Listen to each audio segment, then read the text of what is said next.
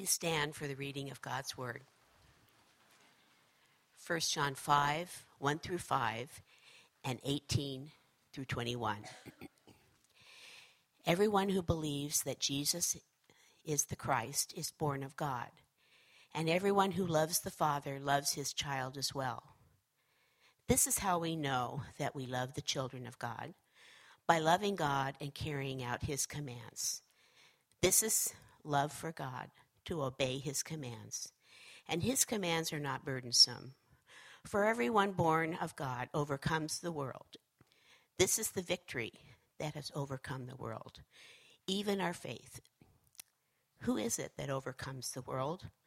Only he who believes that Jesus is the Son of God. Skipping down to verse 18.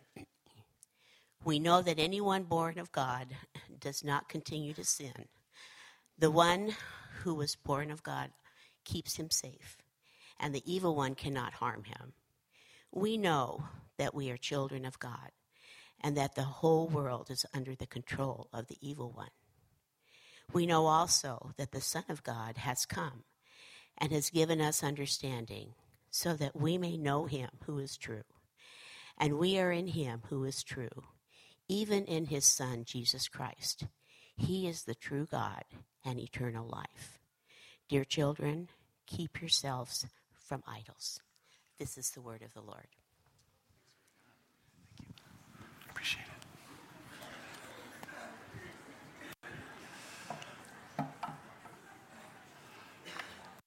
Plenty of seats over this side of the room. Those of you coming on in, lots of seats. Always front row availability. Good morning. So today we, we actually come to the end of our series in First John.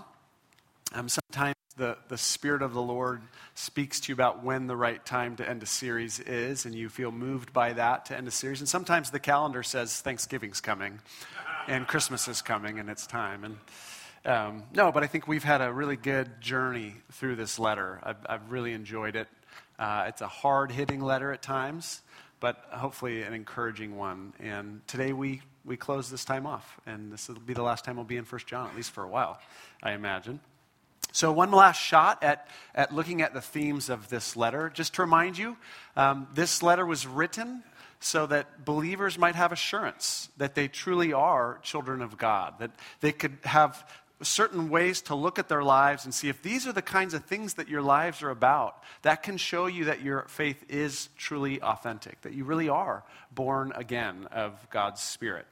And so if you look at verse 1 through part of verse 3, um, it's a good summary of the book. Let me just read those verses again that Jean just read. Everyone who believes that Jesus is the Christ is born of God, and everyone who loves the Father loves his child. That would be children of God as well. This is how we know that we love the children of God by loving God and carrying out his commands. In fact, this is love for God to keep his commands. Okay, so without going into the details of those verses, those verses really capture the major themes of John's letter. Um, weeks ago, I showed you this image. This is what Jesus said to his disciples the night before he died, uh, talking about what authentic abiding in him looks like. He said, I want you to abide in me. I want you to be in me. I want you to have a relationship with me. He said, one of the ways you do that is you obey my commands. And that's what John says here. Obedience is an important part of our relationship with Jesus. And then Jesus goes on to say, here's what my primary command is love one another. So obey me and especially oh, love one another. And really, that's what First John is all about. You want to know what authentic faith is about? It's about obeying God and loving one another as an expression of our faith. And so, really, those verses kind of capture this is, we, we've, in one way or another, I've been saying this for about three months now. I mean, it's just, John just has different ways of saying these same basic themes love one another, walk in the light, obey God's commands. That's what authentic faith looks like. So, what I want to do to end uh, this series is uh, there were two questions. I know we skipped some stuff in chapter 5, but as I looked at these short passages, there are two questions that really came to mind that I want to just explore together. The first is in uh, verse 3 when it says, In fact, this is love for God to keep his commands. And then it says this His commands are not burdensome. And I, I want to explore what that means, especially the reason he gives. Why? Verse 4 because everyone born of God overcomes the world. So, my question is what does commands not being burdensome have to do with overcoming the world? What is John talking about there? I want to try to get at that. And then finally, the other thing that just struck me is the way I don't know if you felt this when Gene read it, but the way the letter ends. It's like this abrupt, dear children, keep yourselves from idols, period. You're like, where did that come from? You know, and then it's over, it's done. And I want to try to get, is that, an, it feels like a non sequitur, it feels blunt and like, wow, that's a weird way to end. So, is that a non sequitur, or does that make perfect sense with what John is saying? And is that an appropriate way to end? And how maybe does that even connect with God's commands not being burdensome and overcoming the world? All right, so I want to try to put all of that together this morning if I can, or at least explore it together. So, uh, one last time, I want to talk about what a Christian is, what an authentic follower of Jesus Christ looks like according to John. And to do that, I just want to remind us again of what the story is. What is the story that God is telling through the scriptures, through all of creation? All right? And hopefully, as we see this picture of what God's story is and what authentic faith looks like, we want to aspire to that. This is, I want to live into that reality. So that's the goal this morning. So if you look at um, verse 19 through 20, let me just read those as a way of summing up the story, really, of the history of the world, okay? Verse 19 We know that we are the children of God, and here's, here's where the story I want to talk about, and that the whole world is under the control of the evil one, that's Satan. We know also that the Son of God has come and has given us understanding so that we may know him who is true. Okay, I want to talk about that story for a bit. That the whole world is under the control of the evil one, but the Son of God has come and given us understanding so that we might know the one true God. That is the story of the universe. All right? So, to go to the story of the world being under the control of the evil one, first we have to go back before the world was under the control of the evil one. All right?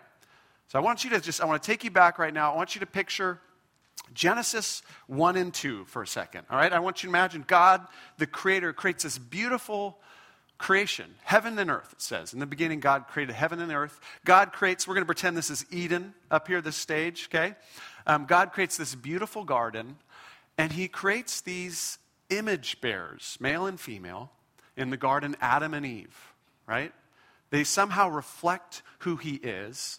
And he sets them in this beautiful place, and he gives them this life that he intends for them that is supposed to be this flourishing, fulfilling, joy filled adventure in this brand new creation. And within this world, there are commandments that he gave them, even in Genesis 1 and 2. And here's the image I want to give you today. I want you to imagine this. I, had to give you some image, you know, my, my, my famous, um, really powerful slides here. So, the, the way that God intended is to create these image bearers uh, going through life, and God was going to give them certain commandments. Okay, we're going to talk about commandments not being burdensome today. He was going to give them commandments, all sorts of commandments. Uh, that's a door. Okay, so that's my best shot at a door. And the idea would be that as they, as they walk through those commandments, they walk into those commandments, they would find life that his commandments would lead to life for them. So, Genesis 1 and 2, there's these great commandments. He says, I want you to go, I want you to be fruitful, I want you to multiply. I want you to fill this earth that I've created, right? I want you to rule over it. I want you to subdue it. In Genesis 2, there's a garden. I'm putting you there as the, gar- the, gardeners. I want you to tend it and to cultivate it and to bring out all of its, its potentiality. Those are very life giving commands, would you agree? If they were to step into those commands, it will lead to fulfillment and joy and adventure and everything that God has for them. The commands are a door through which you experience life. God gives them one prohibitive command. Remember that one prohibitive command in the garden? He says there's a tree, it's called the tree of the knowledge of good and evil. Don't eat from that tree. Meaning something like, I don't want you guys trying to decide for yourselves what is good and evil. Okay? That's above your pay grade, essentially. I want you to trust me. I'm the creator, I'm the designer. I made this universe. Trust that I know what is good and what is evil for you. Don't try to take that knowledge for yourselves. Don't try to decide that for yourselves. Stay away from that. Trust me. I love you. I have your best in mind. Trust me. And then go out and live this life. All right? The commandments were there to bring life. So that's, um, that's, the, that's um, you know, chapter one of the story. But of course, in verse 20, we get chapter two of the story that now the whole world is under the control of the evil one. So here's what happens in Genesis 3. This is performance art today. I've got my prop. Um, isn't this a fantastic apple? This is real. This is not a fake apple. It's massive. I bought this at Sprouts this morning. Um, probably not organic, I imagine, at that size. Um, so just be, just kind of bear with me here. So, so Satan, right, through this serpent, comes to Adam and Eve, and they look at this tree, this one prohibitive command that God gave. And Satan essentially begins to form this lie deep in their hearts and minds. Okay? Anybody see the movie Inception? You guys remember that movie Inception where they go back like into this deep dark subconscious dream and they conceive this idea in a person's mind in their dream that then plays out in how they live their lives. Like this is the great inception of all time that, that Satan comes and he wants to plant a lie deep in the human heart. In fact, two lies, okay? He wants to plant a lie about who God is, and he wants to implant a lie about what true life is all about. Okay, here's the lie about who God is he looks at the tree with them and he goes, Man, that tree looks pretty good. I mean, that tree looks really good. Knowledge of good and evil, it's beautiful, it'll bring wisdom, you'll be like God. And there's a lie that he starts to shape in their minds about God, and it's this you can't trust him. Okay, that's the essence of the lie. Meaning, what kind of a God would, would keep something that this good from his kids? Like, why would God keep back such a wonderful, desirable gift? Um, God is not generous, God is a withholder. That's the kind of God you have. He's the kind of God who wants to withhold things from his kids. He wants to keep them in their place. He wants to keep them back from their full potential.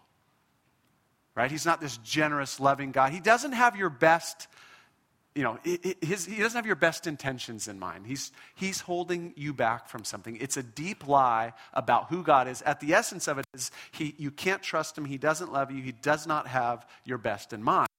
And with that, then, there is a lie about life. And here it is True life comes not from obeying God's commands. There is a life out there that is fulfilling, that is adventurous, that is beautiful, and it does not come from conforming yourself to God's commands. It comes from doing an end around God's commands, but those commands are there to keep you back from true life. Okay? There is a beautiful life to be had and is not found in keeping the commandments of God. And so what you have to do is you got to take life for yourself, right? You don't depend on God. You got to take it for yourself. And that's the great sin. They take this for themselves, life for themselves outside of God's commands, and they eat it. I'm not going to eat this right now. Um, and everything changes. And all of a sudden, what happens is they, the worth and the significance and meaning they were supposed to find in God, they are now finding in things of the world. Earthly things that God created. Their hearts and minds are now fixed on the things of the world.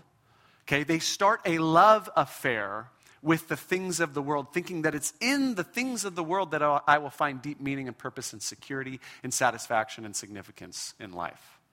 All right? We call that idolatry. Okay? We call this idolatry. This is how Paul sums it up in Romans 1. He says, they exchanged the truth about God for a lie, right? He got them to discredit God, and they worshiped and served created things rather than the Creator. And that's what idolatry is it's, it's putting our, our significance and our satisfaction and our security in worldly things rather than in God Himself. Tim Keller puts it this way that's idolatry. He says, An idol is anything more important to you than God, anything that absor- absorbs your heart and imagination more than God, anything you seek to give you what only God can give. For Adam and Eve, it was a fruit that promised freedom and wisdom. But it can be just about anything for us. It could be money, it could be success, it could be physical beauty, it could be um, winning the applause of others. It could be even our families. It could be a person. It could be an idea of a, of a romantic relationship. Anything in the created universe that we might find our ultimate significance and satisfaction in apart from God. And that is why I think John ends by saying, Dear children, keep yourselves from idols. It's the love affair with the world that is going to get in the way of our relationship with God. And so in verse 19, when it says, We know that the whole world is under the control of the evil one, what that means is that Satan has cast a spell over the human heart. This is the spell, right? It's a spell that says you can't trust God. And so you've got to go to the things of the world to find satisfaction. And then we start a love affair with the things of this world. All right? And that is why I think, to go back to chapter, or, uh, verse 3, and this idea of God's commands not being burdensome, that is why I think we experience God's commands, or people can experience God's commands, as in fact burdensome. Right? So let's look at this again. These commands that are supposed to give life, now human beings in this world experience those very commands as being burdensome. Right? We experience them burdensome for a couple of reasons. One is we look at this God who gave us the command, and there's something in our heart that says, I don't know if I trust him. Right? I don't know if he's got my best in mind. I, I, I, don't know if he's holding me back. So I'm not, I'm not convinced that going through this door of obedience is actually going to lead me to a fulfilling life. I'm not convinced of that. Right? And um, now I, I've got these idols that I carry with me, whatever they might be things of this world, and I'm thinking that in them I'm going to find life, right? This is where life is, and I'm not convinced that if, if I follow God and obey Him, I don't know if these idols can go through the door with me. Right? Like sometimes He's going to ask me to do some things, and I'm not sure the idols, they're not going to fit through. I'm, i know I'm going to have to let them go to, in order to obey, and that does, not, that does not feel freeing. That feels like a very heavy burden. And I think this is where life is. I don't think life is found in obedience. So I experience this commandment that was intended to give me life as a very burdensome thing. You guys with me? Okay, so let me just give you a couple really obvious examples. Um, you know, in the Christian world, we talk a lot about uh, money, sex, and power. Right? Those are these, the, this is the trinity of, of worldly things money, sex, and power. And you can think about God's commandments around those issues money, sex, and power. So let me just, just tease this out. So let's just talk about money for a second and Jesus' commands about money. Um, remember the story of the rich young ruler, this young wealthy guy that Jesus comes to? And you imagine this being that guy. And Jesus gives him a command. And he says this here's what I want you to do um, I want you to sell all your possessions and give it to the poor. And then I want you to come and follow me. Uh, Luke's gospel tells us that when Jesus did that, he looked at this man and he loved him. Meaning, he cared about this guy. He knew exactly what was going to lead to life for this guy. But this guy looked at that command, and all he saw was this terrible burden. What a, what a burdensome command. Because he had, this, he had this idol, which was his wealth. And he thought, I can't part with this because this is where my security is. This is where my significance is. And he didn't know Jesus that well. He didn't know if he could trust the guy or not. And so he experienced it as burdensome, and he chose not to walk through that door. Or think about, you know, commandments around the issues of sex in the New Testament. Okay? Imagine this. Paul says something like this Among God's people, there shouldn't even be a hint of sexual immorality. And it's very clear in Scripture what that's defined as there shouldn't be any sexual expressions or behavior outside of the context of a marriage. Okay? Husband and wife, in your marriage, that is the only beautiful, life giving, appropriate form of sexual expression. Okay, God made sex. Are we agreed on that? There's like 10 sermons right there. Amen. God made sex. That's a beautiful, beautiful statement about who the Creator is. He knows how it works. you think? He, he made it. He knows how it thrives. He knows how it doesn't. And he offers this commandment walk through this commandment, you will find life. But you look at our culture today, looks at that commandment, and is just, an, I mean, the average person is like, are you kidding me? That is, what an unbearable burden. Like, what, I mean, it's a non starter. Like, seriously, you expect that from me. Like, what a, what a burdensome commandment. Because, of course, we have this idol in our culture of, of sexual freedom, sexual expression, sexual pleasure at all costs, right? And so you're telling me that I can't hook up with my boyfriend or girlfriend, or I can't engage in all sorts of various things that I, I might do. This feels like a terrible burden. I can't walk through that door. Uh, we could talk about power. I won't spend much time talking about it, but Jesus, you know, tells his disciples who are in this argument about who's the greatest. Uh, uh and Jesus is like, hey, let me tell you about power. Uh, in my kingdom, here's the way it works the one who wants to be greatest is the servant of all. You just kind of let go of, of your status and your power. I mean, that's not what it's about. You just, it's about serving people. And before his crucifixion, they looked at that. What a burdensome command. Are you kidding me? You think life is found in that? Especially, especially in a culture of honor and shame? No way right? There's a spell that's cast over this world. I can't trust God, and life is found outside of God's commandments. And so God's commandments, intended to give life, are experienced as burdensome. What a burden you are trying to impose on me. And now, the great irony of all of that is, of course, you think about where our culture is in money, sex, and power, uh, seeking freedom from the burdensome commandments of God. And what, are, what is our culture experiencing? An incredible burden of disobedience. Right? I mean, you think about money, people not going through the door of what, what Jesus invites us into in generosity, and people's lives are defined by their wealth, and they are imprisoned by their wealth, and they're constantly wondering, eh, do I have enough? Am I going to be secure? And they're constantly measuring themselves up by who, who has what. It is a terrible burden not to walk through the door of obedience to Jesus in the lines of wealth. Or how about sex? Our culture is not free regarding sex right now. Our culture is experiencing a terrible burden. The burden of, of relational uh, fracture as people hook up together, they get together, and then, and then hearts are broken all the time. Uh, sexual addiction, sexual confusion. We are not a free sexual culture, okay? We are burdened by the freedom we have chosen. Or again, power and status, right? I mean, you think about Orange County, people are constantly looking, where, how do I fit, like, how do I measure up? Where do I fit in this order? Um, the, the irony is the culture seeks freedom and experiences the burden of its own freedom. Right? Okay, so that is it, though. That is part two of the story.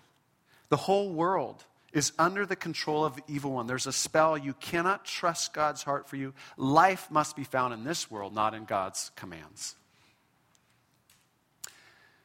So let's go to part three, and let's end this thing on a positive note redemption. How has God solved this problem? And what then is a Christian? What is a Christian? All right? What is the story? Well, verse 19 tells us the whole world is under the control of the evil one. But verse 20, here's the redemption.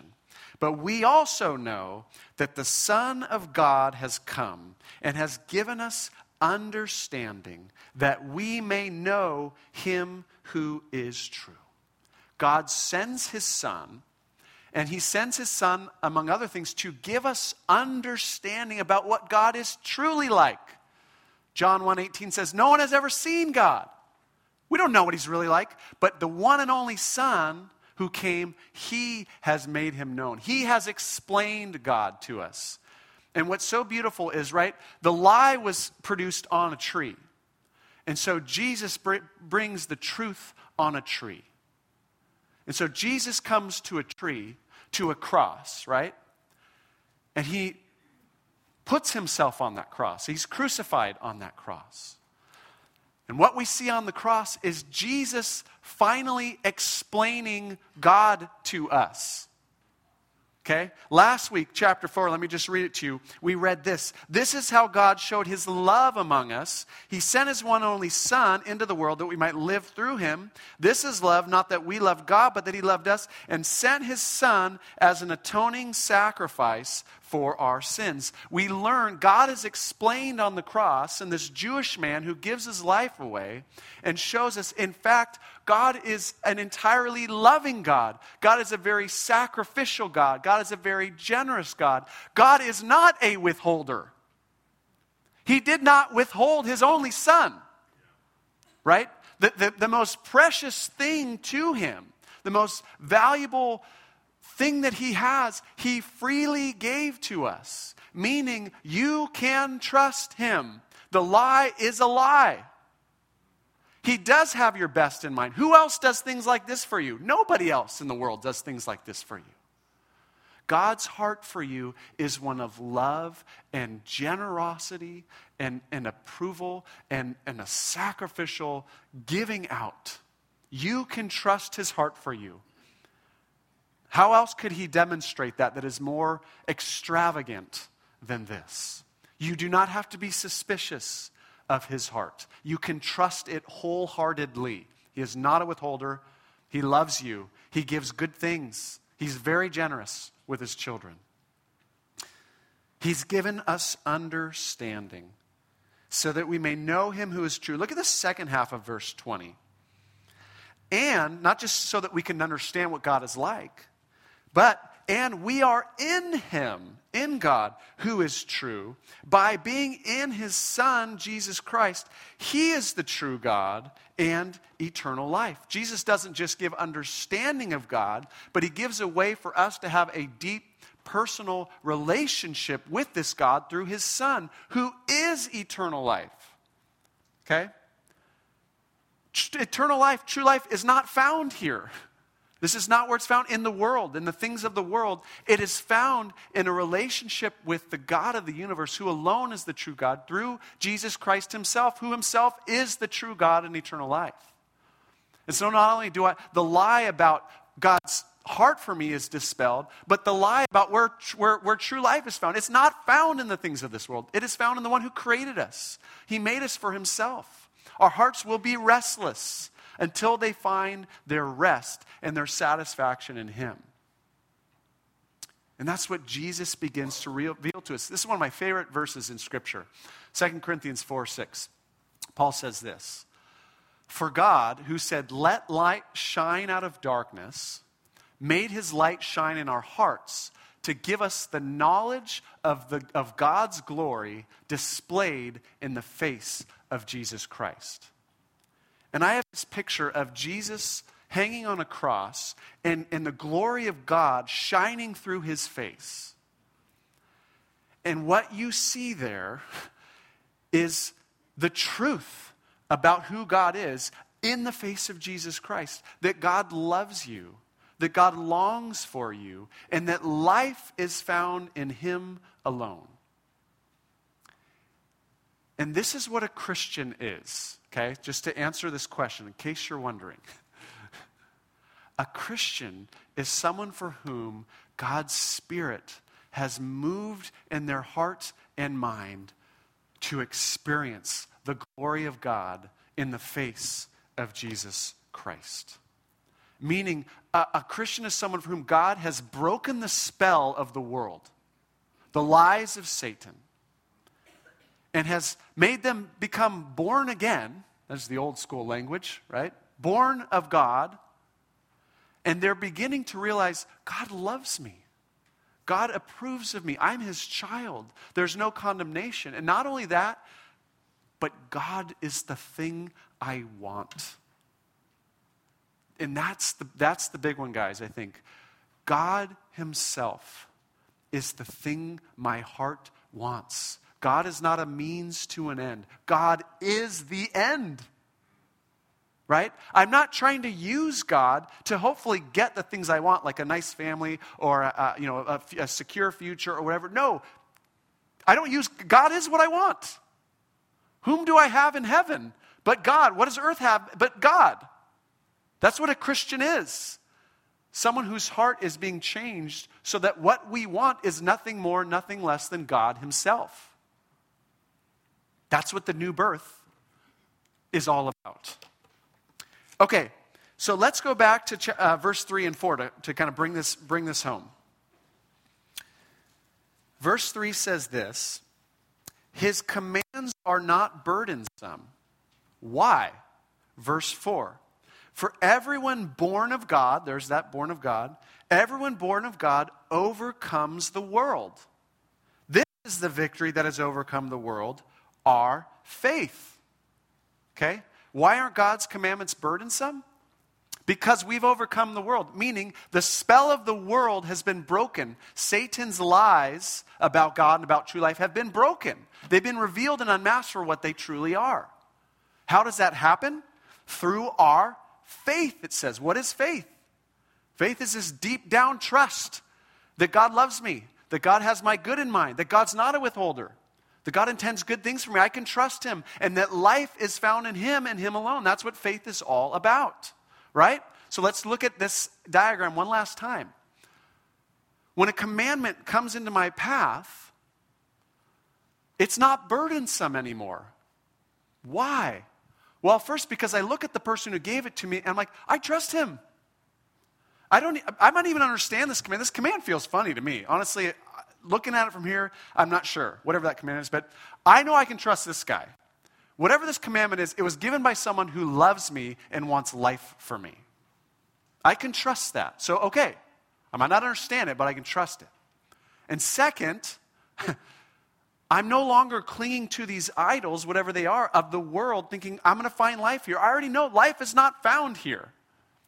So, whatever I have to let go of to, to obey God is worth it. Whatever I'm going to lose to obey Him, there's greater life on the other side of that door than there is by holding on to this. Is this making sense? So this isn't burdensome. Confusing sometimes, yes. Complicated, yes. But I trust the guy who gave it to me, and I trust that life is on the other side of this. Way more than if I hold on to this stuff. I know life isn't here. God's shown me that. Life has shown me that.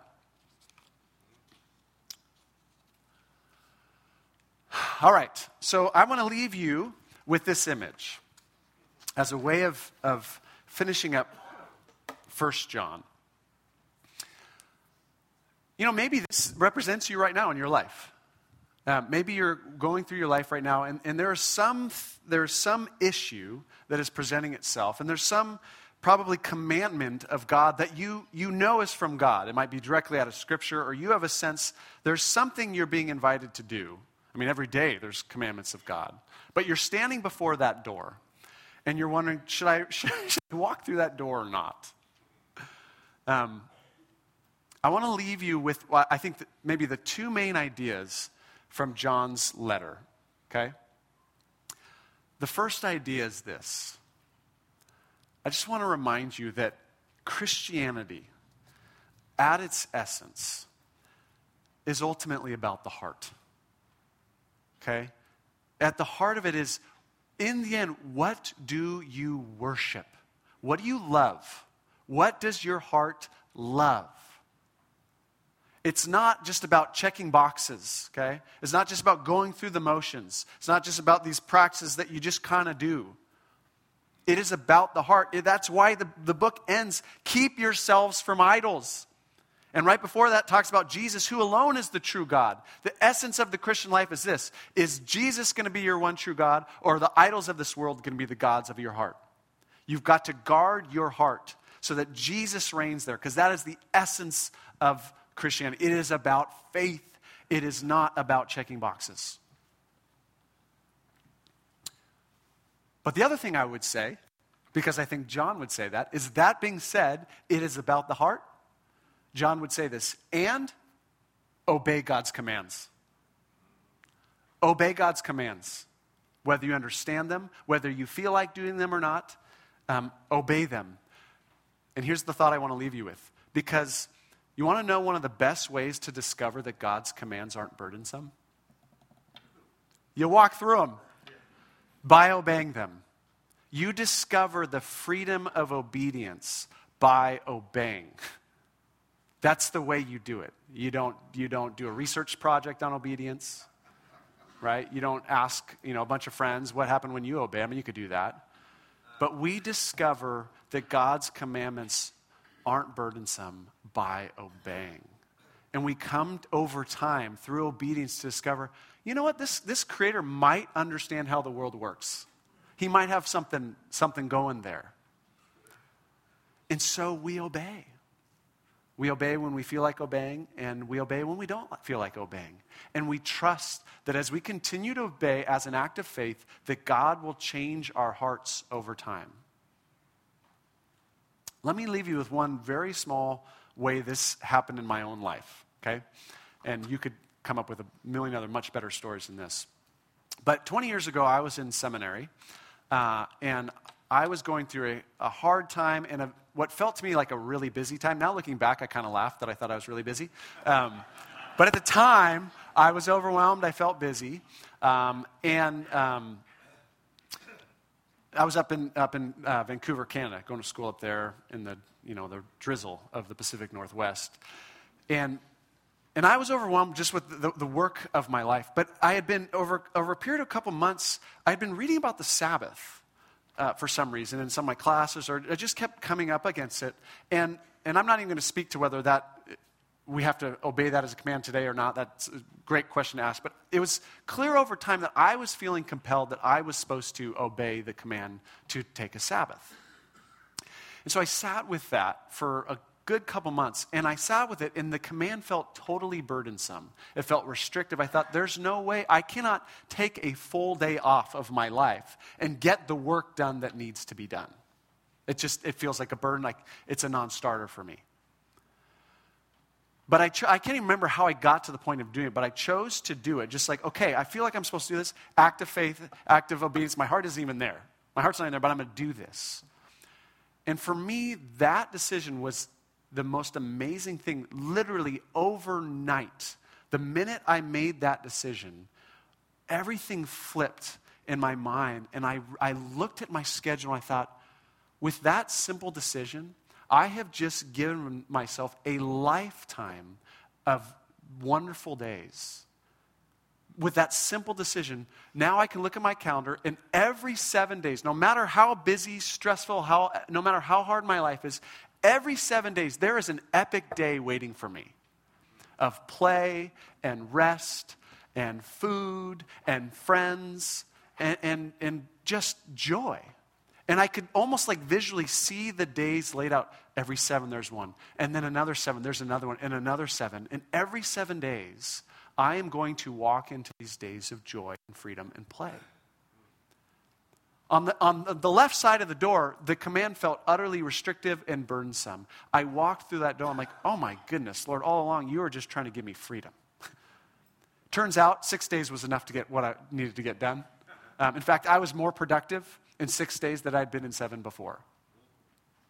But God's commandments so often work that way.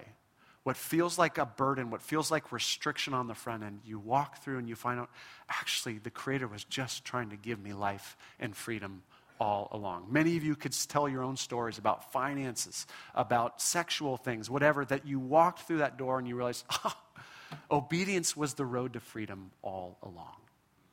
And really, John is saying that in so many ways. So that's what I want to leave you with in John's gospel. First, it is about the heart, so trust God alone, worship God alone, keep your hearts from idols, and obey God's commands as a way to freedom. Let's pray.